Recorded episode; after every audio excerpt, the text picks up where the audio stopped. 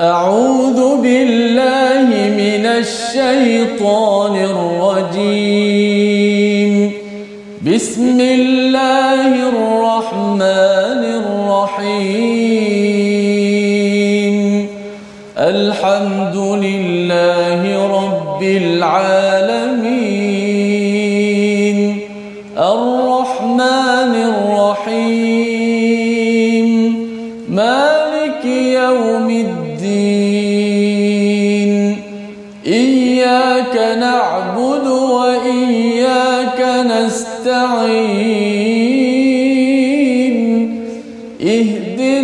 الصراط المستقيم. صراط الذين أنعمت عليهم غير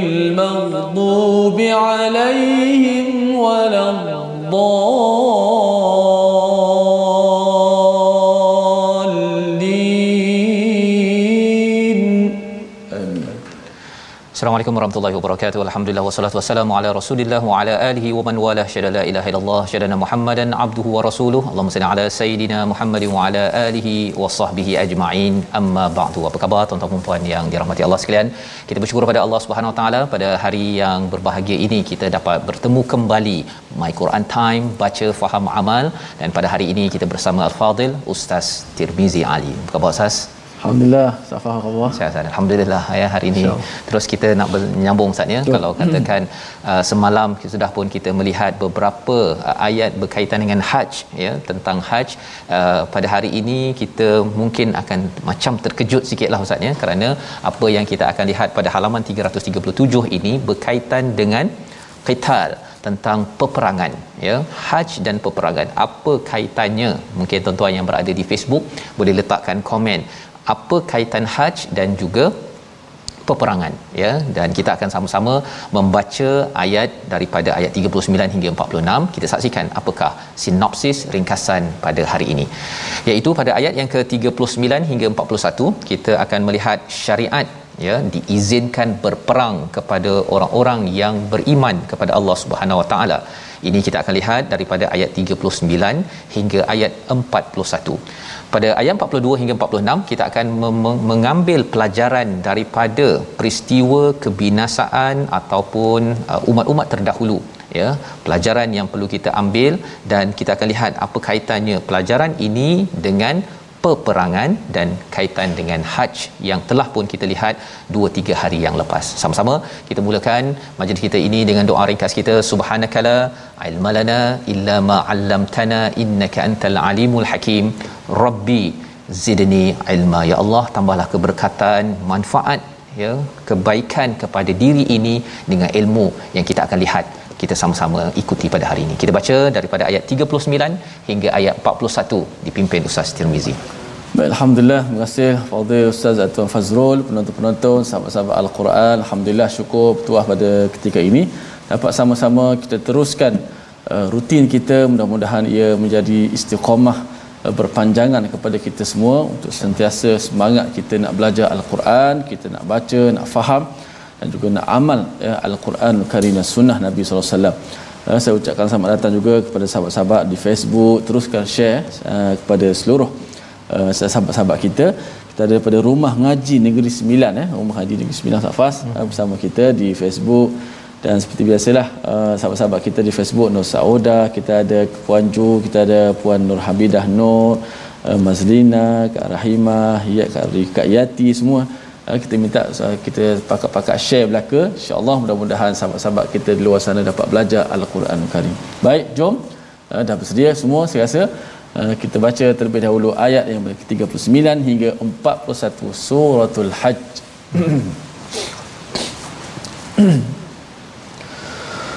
أعوذ بالله من الشيطان الرجيم أذن للذين يقاتلون بأنهم ظلموا. إن وإن الله على نصرهم لقدير. الذين أخرجوا من ديارهم بغير حق إلا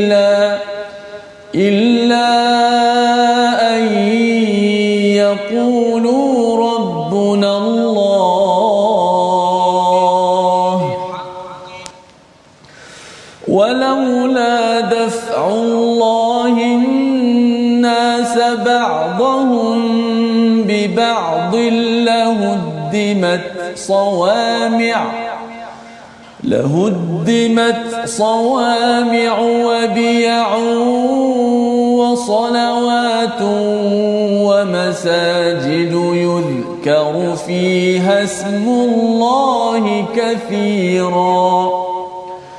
ولينصرن الله من ينصره. إن الله لقوي عزيز. الذين إن مكناهم في الأرض أقاموا الصلاة أقاموا الصلاة وآتوا الزكاة وأمروا بالمعروف وأمروا بالمعروف ونهوا عن المنكر ولله عاقبة الأمور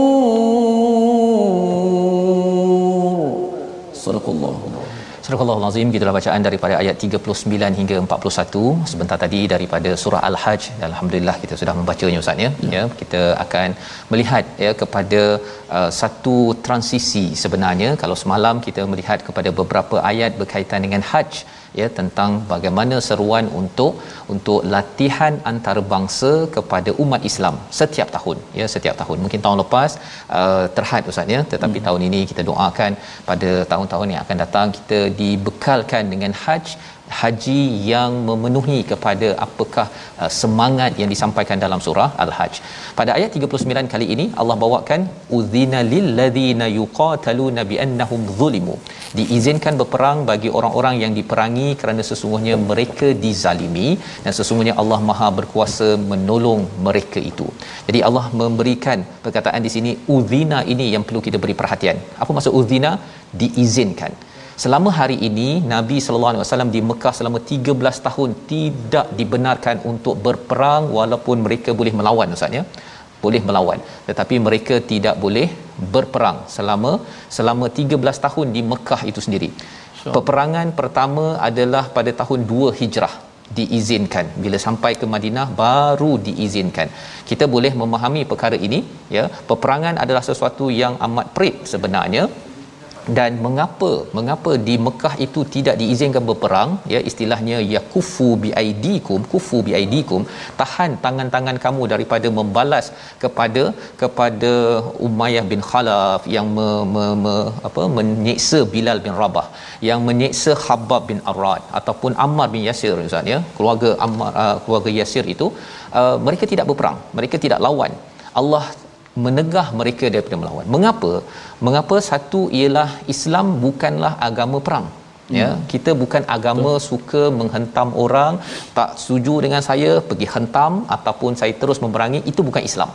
Islam adalah agama yang menaikkan nama Allah dan 13 tahun itu mesej yang disampaikan adalah untuk kembali pada Allah tegur kepada orang-orang di Mekah itu jangan bunuh anak perempuan pasal mereka merasakan anak perempuan ini sebagai tidak tidak bertuah maksudnya ataupun apa lagi uh, orang yang menipu orang yang menekan orang miskin itu yang ditegur kerana bila uh, adilnya ya memperjuangkan keadilan di Mekah itu uh, itu adalah perjuangan menuju kepada Allah Subhanahu Wa Taala. Jadi mereka tidak tidak agresif. Nabi tidak pukul siapa-siapa nabi tak buat apa ya. Kerana membawa kepada Allah sahaja Umayyah bin Khalaf tak puas hati dengan Bilal ya kita tengok Abu Sufyan ya Abu Jahal tidak puas hati. Kerana apa? Kerana mesej yang nak dibawa di situ adalah untuk menuju kepada Allah Subhanahu taala. Jadi bila mereka 13 tahun tidak dibenarkan ya bila dah sampai ke Madinah barulah ya ayat ini turun. Udhina lil ladina yuqataluna bi annahum zulimu. Kamu diizinkan sekarang ya kerana kamu dizalimi. Bukan kerana suka-suka oh saya dia dah kuat saya nak serang orang lain. Bukan kerana mereka dizalimi dan di hujung itu Allah menyatakan wa innallaha ala nasrihim laqadir. Allah ini akan memberi pertolongan benar-benar berkuasa kepada siapa? Kepada orang-orang yang dizalimi untuk beramal dengan agamanya. Dan ayat 40 ya Allah memuji allazi ya allazi na ukhriju min diyarihim. Siapakah yang dizalimi itu orang-orang yang diusir daripada kampung halamannya tanpa alasan yang benar hanya kerana mereka berkata Tuhan kami ialah Allah. Ha, ini saja ustaz ya. Hmm. Tuhan kami hanyalah Allah sahaja, mereka diusir. Kalau kita fikir-fikir balik, ah, pasallah mereka nak usir mereka ni cakap Tuhan adalah Allah, Rabbunallah. Ha, ya. Rupa-rupanya Rabbunallah ini keimanan itu bukan sekadar cakap Rabbunallah tetapi bagi perasuah-perasuah dia rasa bahawa bila cakap rabbunallah saya takkan ambil rasuah dan saya tak suka awak ambil rasuah. Itu mesejnya ustaz. Ya? Bila cakap rabbunallah kamu bunuh anak perempuan saya tak suka kamu bunuh anak perempuan. Lelaki perempuan sama sahaja. Itu kesan rabbunallah jadi kerana keimanan mereka kepada Allah itu memberi kesan kepada sosial ekonomi pada waktu itu yang penipu semua pun takut Pasal apa?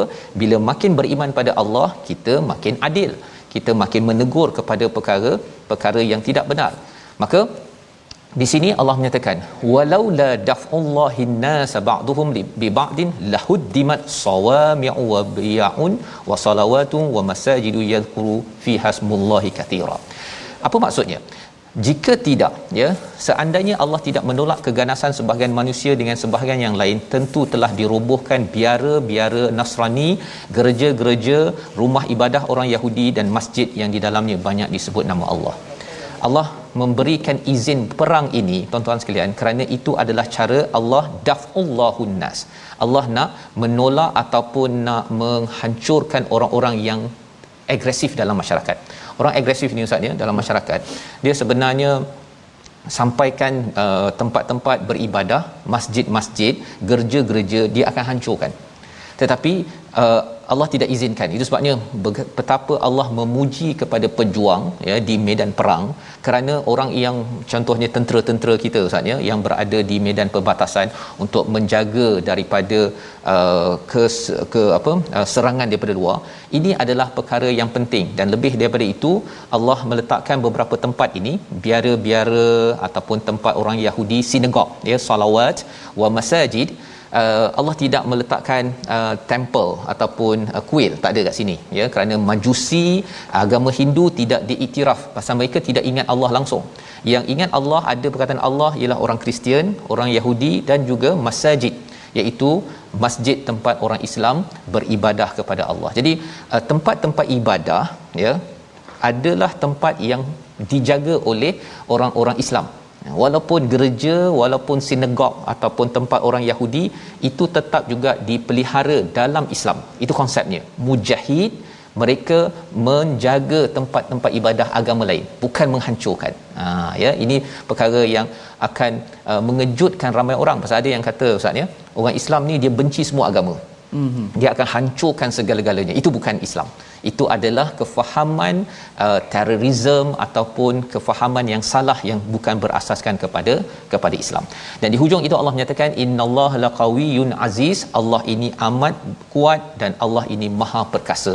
Kalau ada yang kata bahawa kita ni lemah ya, kita ni tak ada peralatan ustaz ya untuk berperang, untuk berjuang, sebenarnya yang kuatnya adalah Allah, bukannya kita ya tentera badar 313 melawan 1000 orang tapi yang menangnya adalah tentera badar uh, tak ada senjata Ustaz tak ada senjata mereka ada hanya beberapa ekor uh, apa uh, kenderaan sahaja tetapi mereka mendapat kemenangan kerana yang memberi kemenangan adalah Allah Subhanahu Wa Taala.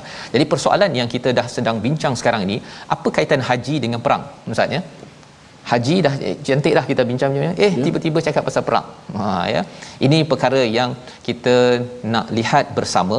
Rupa-rupanya sebenarnya haji yang ingin Nabi uh, tunaikan pada ketika daripada Madinah ke Mekah itu terhalang.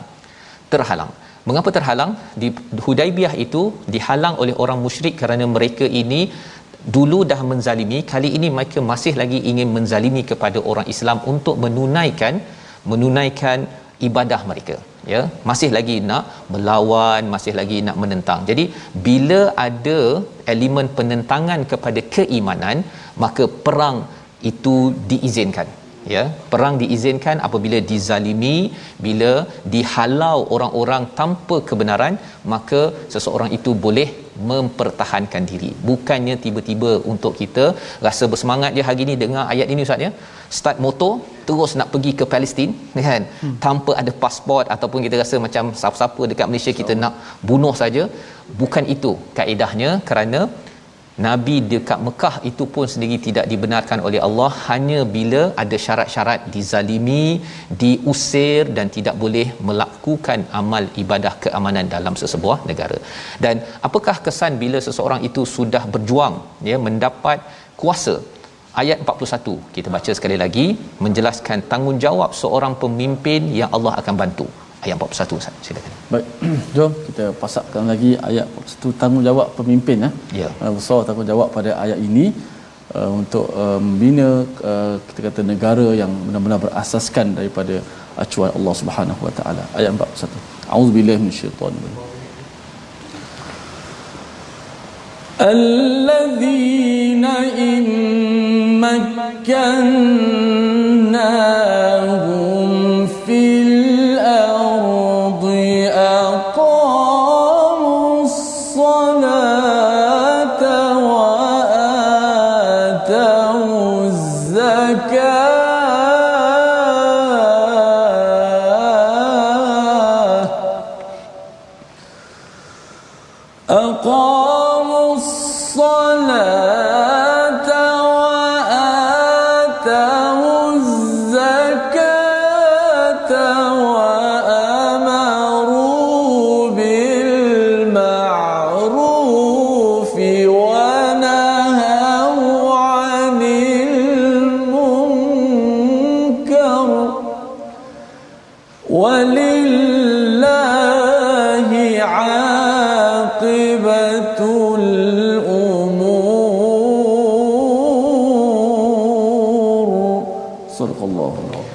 iaitu orang-orang yang jika kami beri kedudukan di bumi mereka mendirikan solat menunaikan zakat dan menyuruh membuat yang makruf dan mencegah daripada yang mungkar dan kepada Allah lah kembali segala urusan. Ayat ini macam agak tergantung sikit Ustaz ya. Tiba-tiba dia ada perkataan alladzina ya immakannahum fil ard.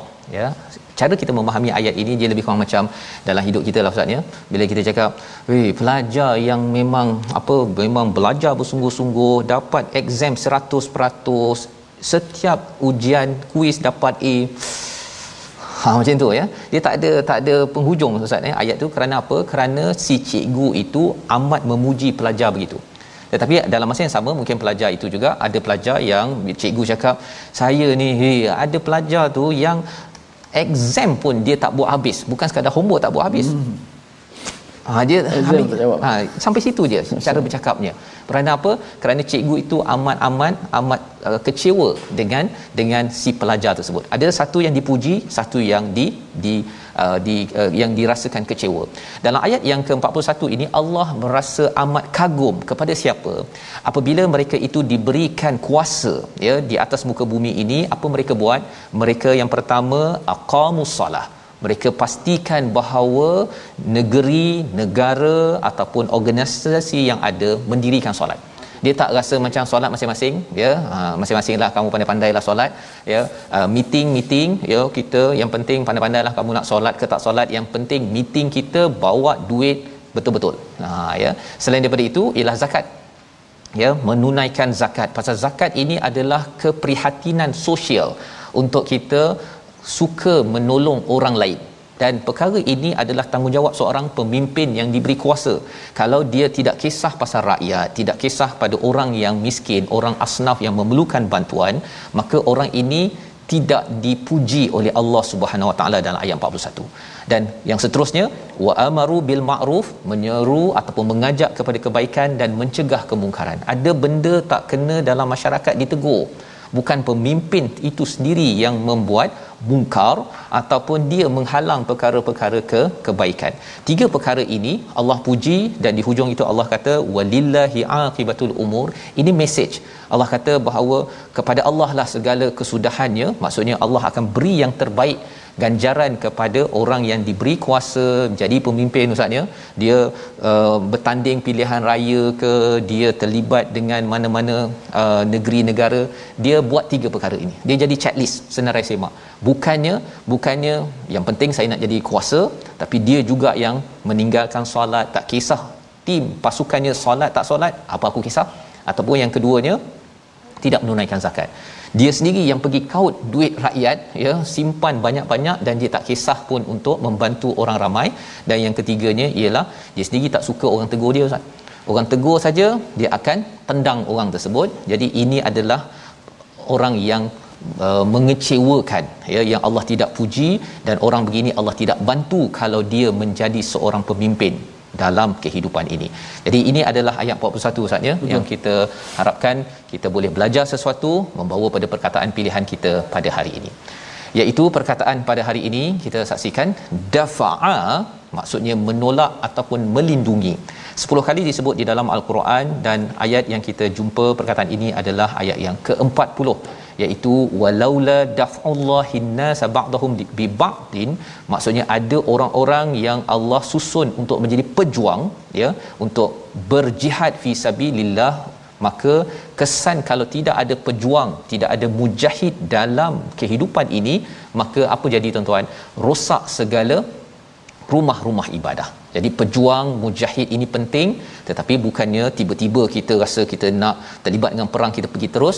Kita ada peraturan yang kita dah belajar bila dizalimi diserang dan juga dihalau daripada suatu tempat tanpa hak barulah diizinkan gazet daripada negara ataupun satu institusi baru perang dibenarkan. Kita berehat sebentar kembali dalam my Quran time baca faham amal insyaallah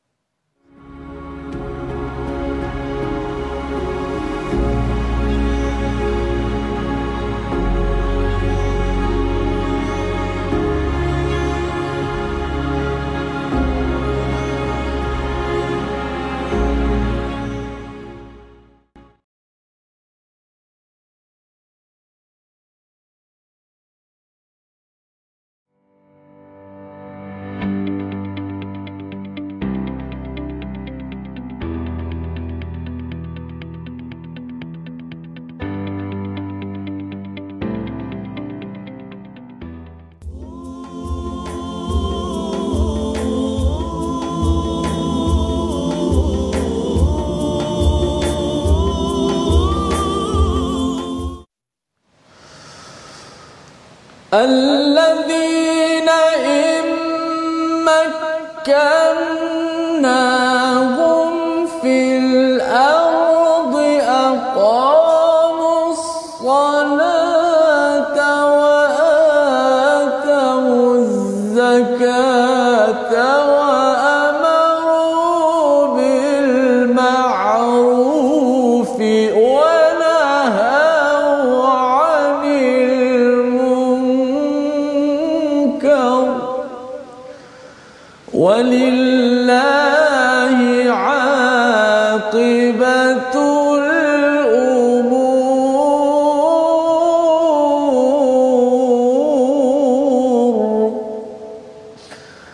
iaitu orang-orang yang jika kami berikan kedudukan di bumi mereka sentiasa mendirikan salat menunaikan zakat dan menyuruh membuat perkara yang ma'ruf serta mencegah daripada yang mungkar dan kepada Allah lah kembali segala urusan ha, Masya Allah ayat dalam muka surat 337 ini ha, sebagaimana Ustaz Fazrul terang banyak betul berkenaan dengan kepimpinan, Pimpinan. ha, politik jadi kita yang menjadi pemimpin di pada semua peringkat sama ada rendah sampai tinggi itulah uh, kalau kita tidak menunaikan salat macam mana orang yang di bawah kita nak yang menjadi cerminan uh, kepada pemimpin tersebut. Uh, mudah-mudahan kita mengambil iktibar banyak lagi ayat yang akan dikupas selepas ini insyaallah.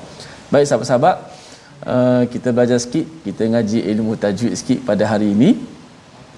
Yang mana uh, berkenaan dengan hukum bacaan tebal ataupun disebut sebagai at-tafkhim dan juga bacaan nipis uh, dalam al-Quran Karim. Uh, kita lihat slide yang kita sediakan. Baik, uh, apakah yang dimaksudkan dengan at-tafkhim? Tebal-tebal tu macam mana? Kita kena faham definisi kerana bila kita faham definisi dia, sekaligus kita tahu cara kita nak melaksanakan dia. Baik, uh, at-tafkhim maksud dia terangkat uh, terangkat uh, irtifa'u aqsal lisan terangkat pangkal lidah ketika menyebut hurufnya uh, pangkal lidah kita ni terangkat uh, menyebabkan uh, membawa kepada kekuatan pada suara uh, contoh kalau kita lihat dalam surah al-hajj ayat ke pertama kita baca tadi ayat 337 ayat 39 udhina lillazina yuqa أذن للذين يقاتلون بأنهم ظلموا ha, cuba lihat pada kalimah yuqa qa pada huruf qaf itu. Maka uh, terangkat pangkal lidah menyebabkan uh, suara kita jadi kuat uh, sifat tu jadi kuat sifat uh, tebal itu. Uh, dan suara kita bergema tu memenuhi ruang mulut kita menghala ke atas. Ha, kita tak boleh sebut yuka yuka ha, itu tak memenuhi lagi. Dia mesti yuqa daripada pangkal lidah kita ini ini hujung eh, pangkal kita dia terangkat menyebabkan suara itu menjadi kuat kemudian lawan kepada at-tafkhim tebal sudah tentulah nipis ha, itu pun disebut sebagai at-tarqiq ha, kalau at-tafkhim terangkat pangkal lidah ha, slide kita yang kedua uh, nipis itu ialah tidak terangkat. Uh, lawan dia tidak terangkat. Uh, inkhifaz uh, iaitu tidak terangkat pangkal lidah ketika menyebut. Contoh ayat yang ke-44 fa kaifa kana nakir fa kaifa kana nakir tak boleh kita baca fa kaifa kana nakir ah itu dah nak terangkat pangkal lidah sedikit sehingga menyebabkan huruf yang nipis ka jadi ka tebal Ha, sebab tu beza kaf dengan qaf walaupun makhrajnya dekat. Qaf pangkal lidah, kaf juga pangkal lidah. Tapi beza di antara qaf dan kaf ini yang mana qa itu huruf yang isti'la tebal kan, huruf yang tafkhim terangkat pangkal lidah. Qa adapun ka dia dekat makhrajnya tetapi sifatnya nipis, tidak terangkat pangkal lidah. Ka qa ka qa ka. Ha, itu perbezaan dia. Wallahu a'lam. Sabar. Baik, Alhamdulillah kita bersyukur pada Allah SWT. Kita belajar sebentar tadi bagaimana menyebut uh, bagi yang tafkhim Ustaz ya, yang hmm. tebal tebal tebal ya yuqatilu tu ya, ya. kena penuhkan uh, bunyinya itu uh, kerana kalau kita belajar tentang uh, psikolinguistik uh, psikologi bahasa Ustaz ya uh, sebenarnya bahasa uh, Arab ini dia ada psikologi yang tersendiri dan uh, bercakap tentang bahasa Arab al-Quran dia memberi kesan psikologi apatah lagi bila kita sebut dengan perkataan yang betul dengan tepat ia menjadi terapi menjadi syifa kepada kepada diri kita. Ini satu tajuk topik yang boleh kita gali lebih luas. Ada kajian ustaz ya di USM. Uh, saya bercakap dengan seorang uh, pensyarah ini, dia membuat kajian tentang orang yang membaca al-Quran, kesan ketenangan kepada diri dia dengan bacaan yang betul lah. Ha, kalau baca tak betul tu dia kesannya pun ada kesan sampingannya ya yang kita boleh kaji seterusnya. Jadi kita akan teruskan untuk melihat kepada halaman 337 halaman yang penuh dengan panduan political science ya sains politik. Bukan sekadar politik tapi sains politik bagaimana uh, ketamadunan naik dan turun. Dan kita akan melihat kalau kita lihat sebentar tadi uh, bila bercakap tentang rabbunallah ini menyebabkan nabi dan para sahabat dihalau ataupun dinyahkan daripada Makkahul Mukarramah. Kerana bercakap rabbunallah Tuhan kami ada Allah Allah dia memberi kesan kepada keadaan uh, kehidupan seharian. Dan apakah tanda seseorang itu rabbunallah? Satu salat yang keduanya zakat dan dia menyeru baik mencegah kemungkaran. Itu yang dijelaskan pada ayat 41 perlu diperjuangkan terutama orang yang berkuasa orang yang memimpin perlu hidupkan tiga perkara ini.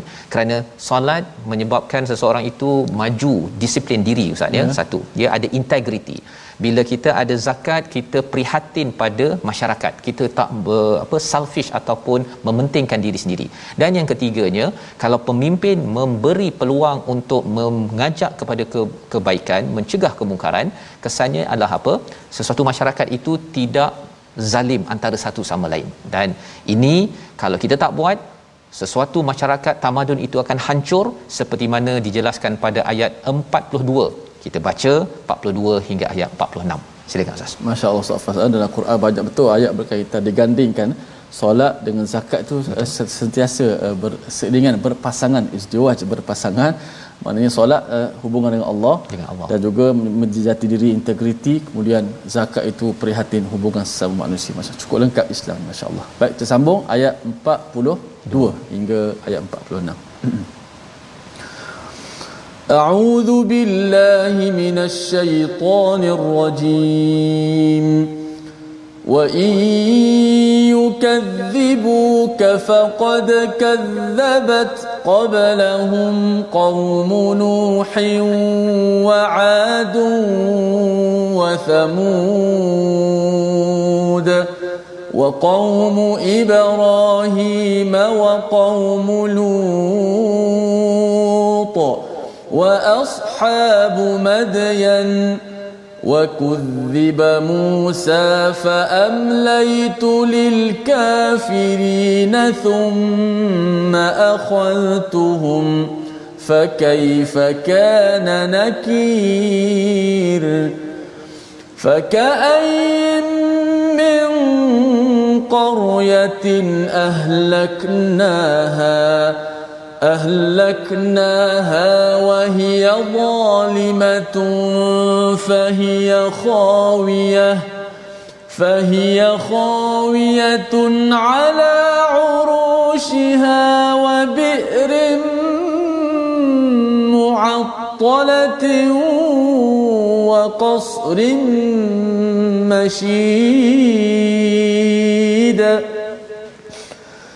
أفلم يسيروا في الأرض فتكون لهم قلوب يعقلون بها فتكون لهم قلوب يعقلون بها أو آذان يسمعون بها فإنها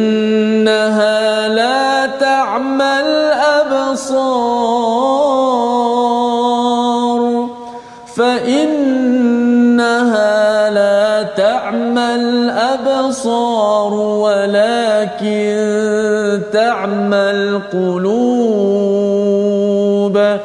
ولكن تعمى القلوب التي في الصدور. صدق الله.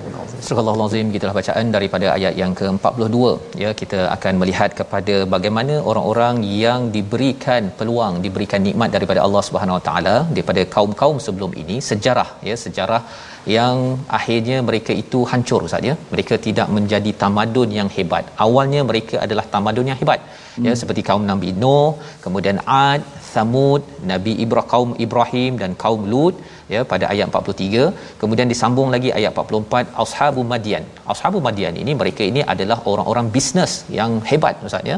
Tetapi kerana tidak melakukan tiga perkara tadi ya.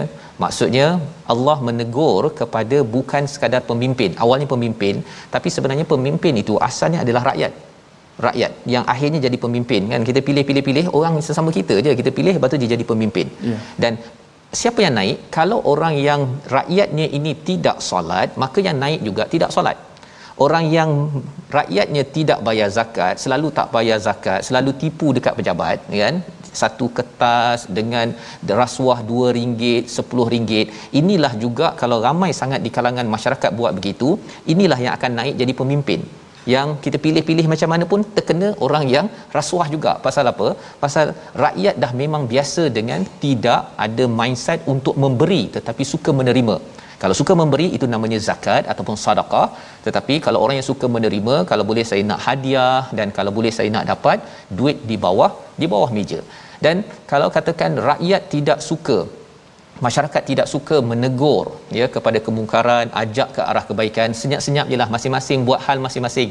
Ada Facebook makan ada. Yang penting jangan kacau jangan kacau tepi kain orang lah. Lebih kurang begitu. Masyarakat yang penuh dengan budaya itu akhirnya pemimpin yang naik juga adalah pemimpin yang nak jaga hati orang bukannya untuk memperjuangkan keadilan. Maka apakah bukti dalam sejarah? Itulah kaum Nuh dia tak suka ditegur ya. Dia tidak ada integriti ataupun amanah pada waktu itu untuk beribadah ataupun uh, mengaku hamba kepada Allah Subhanahu taala. Kaum Ad ya kaum Samud kaum Ibrahim ditegur saatnya pemimpin pada waktu itu ditegur dia tak suka rupa-rupanya bukan sekadar pemimpin. Pasal ada kalau contohnya bisnes uh, asnam itu sebenarnya uh, penjual berhala-berhala itu boleh uh, mewah kerana ada masyarakat yang nak beli. Kalau tak ada demand tidak ada tuntutan daripada masyarakat orang bisnes pun tak nak tak nak buat saatnya ha, perkara ini ya. Kaum Lut contohnya masyarakat sudah biasa dengan budaya homoseksual pada waktu itu LGBT. Jadi bila Nabi Lut tegur sahaja ya membuat apa yang kita belajar dalam ayat 41 tersebut mereka memulaukan Nabi Nabi Lut. Jadi kaum ini pilih-pilih macam mana pun pemimpin yang naik pun LGBT. Ha kan. Yang sokong kalau dia tak buat pun dia sokong, dia tidak kisah dia tak tahu bahawa kehancuran sedang melanda kepada sesuatu masyarakat. Maka ayat 44 Allah menyatakan wa ashabu madyan Madian lambang kepada uh, rosaknya ekonomi ya uh, menipu uh, rasuah. Wa kudziba Musa. Siapa yang mendustakan Musa? Firaun kepada lambang politik pada waktu itu yang amat rosak. Menteri-menterinya tukang kipas kepada Firaun. Yang penting saya dapat saya punya commission saya dapat saya punya projek. Ha ya. Ini pada waktu zaman Nabi Musa. Jadi Nabi Musa menegur kepada mereka dan Allah menyatakan apa? Fa amlaitu lil kafirin. Allah beri peluang. Allah beri tangguh kepada orang-orang kafir. Tetapi kalau orang-orang yang kufur dalam bab ekonomi, dalam bab politik apa sebagainya ni dia tak ambil cakna ya contohnya dia tak kisah maksudnya dia ingat bahawa saya boleh bernafas saya boleh tipu orang ini saya boleh ambil rasuah saya ingat bahawa saya selamat Sebenarnya Allah cakap apa? Ini adalah fa'am laitu lil kafirin. Dia macam kalau kita tengok anjing ke monyet misalnya dia akan hmm. ada tali tu kan. Yeah. Uh, dia rasa bila dia letak tali panjang dia boleh lari oh, sampai satu masa tali tu oh, terus jerat dia okay. dia mati. Ya. Ini yang Allah nyatakan fa'am laitu lil kafirin thumma akhadtuhum. Kemudian kami hukum mereka timpakan azab fa kaifa kana nakir bagaimana ya kamu melihat hukuman itu yang tak pernah kamu lihat sebelum ini. Jadi dalam kita berhadapan dengan COVID-19 Ustaz ya, perkara hmm. ini lebih lagi kita nampak pada ayat 45. Kita baca sekali lagi ayat 45 agar kita dapat ambil pelajaran ini bukan sekadar sejarah zaman hmm. lampau, Allah boleh jadikan satu kawasan yang penuh dengan rakyat yang zalim akhirnya dihancurkan, diterbalikkan ekonomi dan juga sistem kehidupannya ayat 45 kita baca bersama.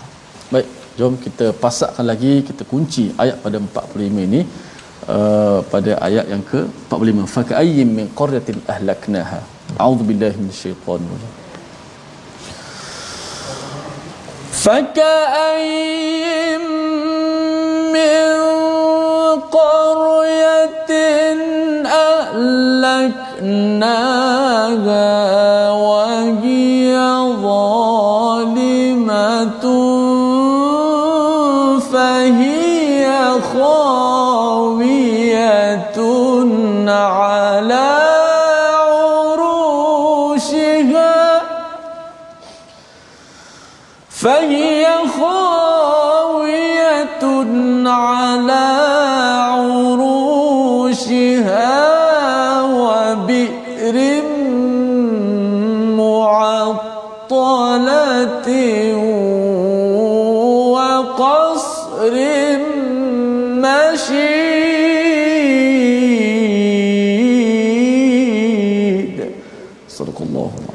maka betapa banyak negeri yang telah kami binasakan kerana penduduknya yang dalam keadaan zalim sehingga runtuh bangunan dan betapa banyak pula telaga yang ditinggalkan dan istana yang megah menjadi hancur.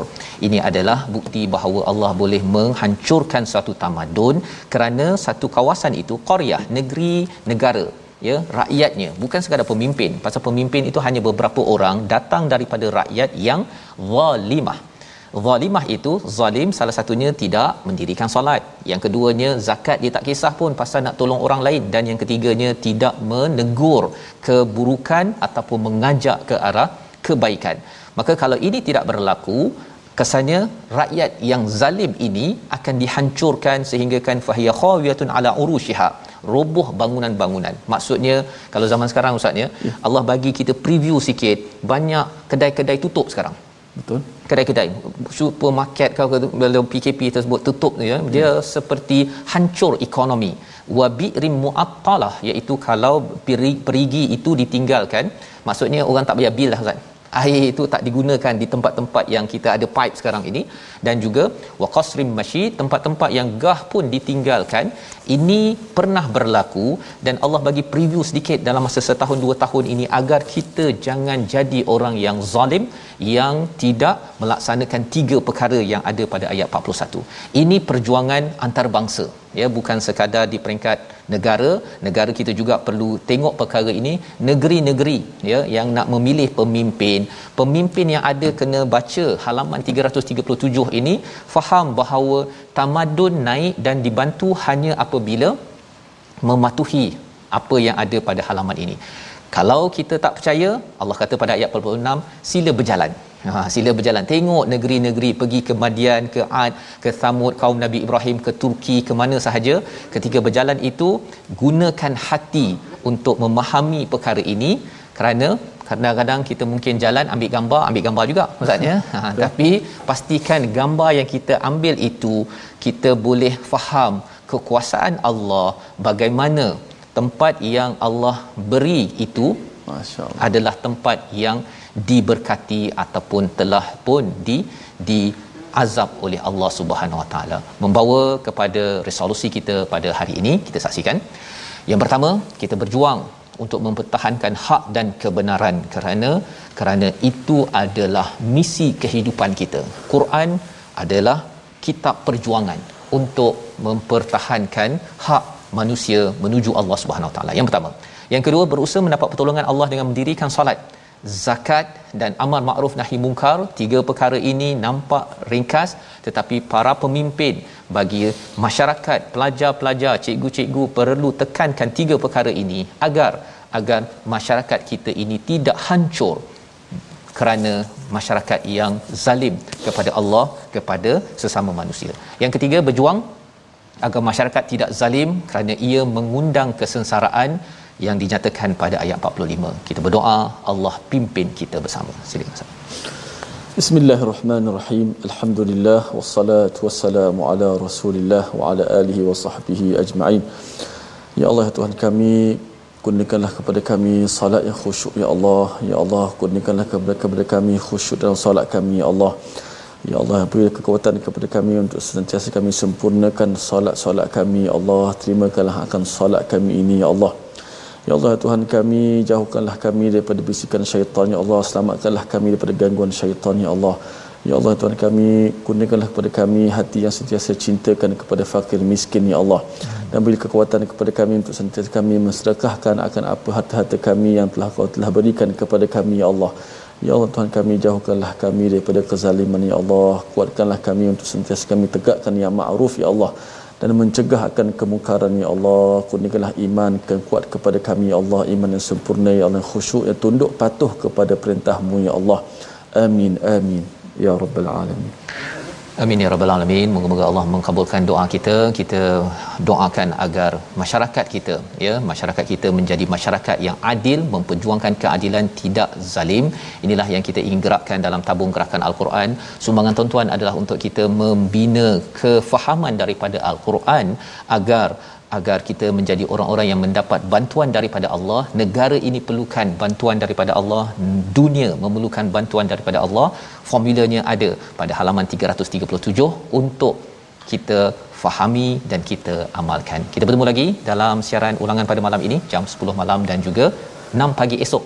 Dan kita akan menyambung pada halaman seterusnya 338 hari esok insya-Allah my Quran time baca faham amal insya-Allah